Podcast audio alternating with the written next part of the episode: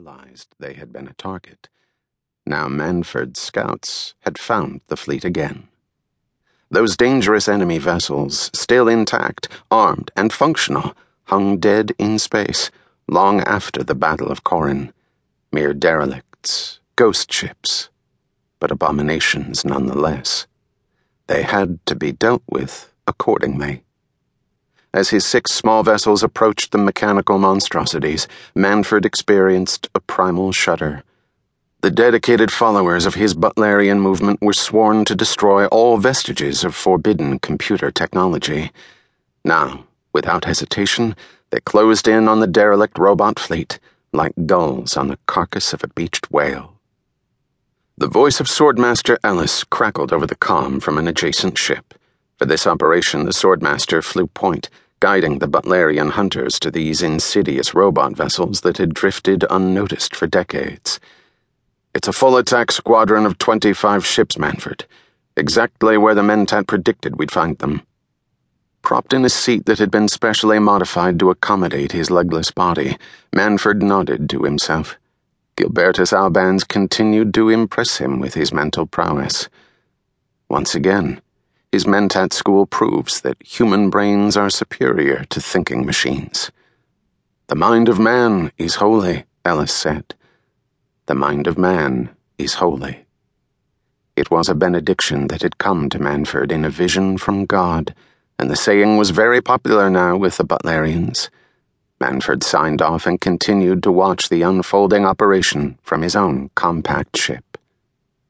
Seated next to him in the cockpit, Swordmaster Anari Idaho noted the position of the robot battleships on the screen and announced her assessment. She wore a black and gray uniform with the emblem of the movement on her lapel, a stylized sigil that featured a blood red fist clenching a symbolic machine gear. We have enough weaponry to destroy them from a distance if we use the explosives wisely. No need to risk boarding the ships. They'll be guarded by combat mechs and linked fighting drones. Looking up at his female attendant and friend, Manford maintained a stony demeanor, though she always warmed his heart. There is no risk. The Evermind is dead, and I want to gaze at these machine demons before we eliminate them.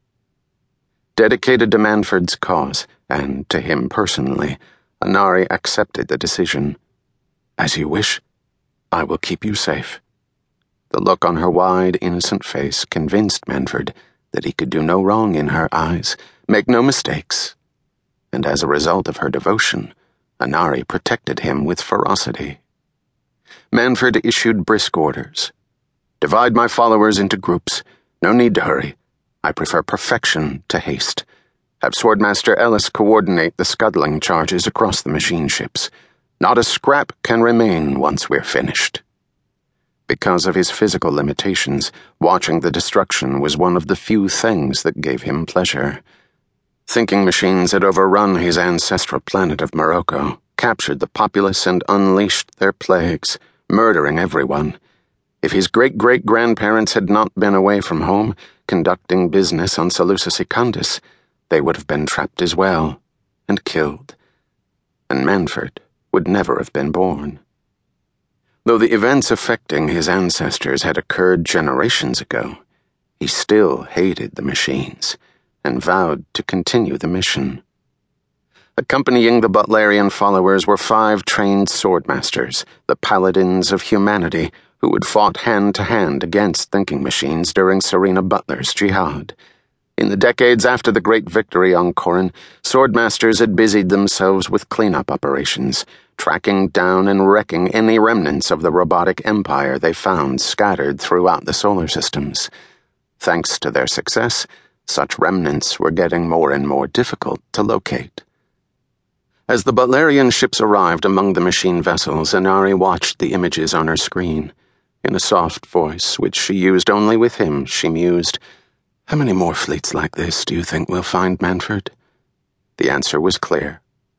All of them. These dead robotic battle fleets were easy targets that served as symbolic victories when properly filmed and broadcast.